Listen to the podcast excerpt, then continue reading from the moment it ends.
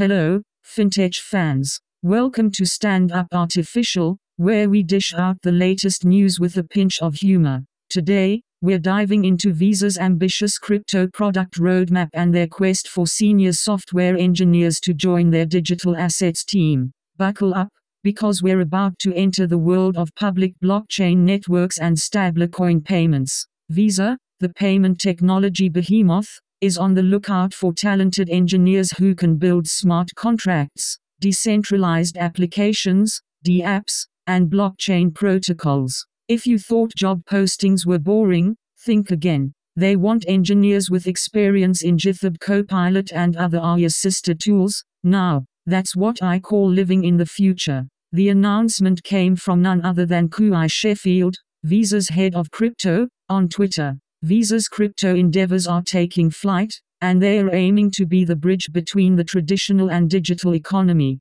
It's like watching the construction of a digital Golden Gate Bridge, connecting two worlds for seamless payments. So, what do you think of Visa's foray into the crypto world?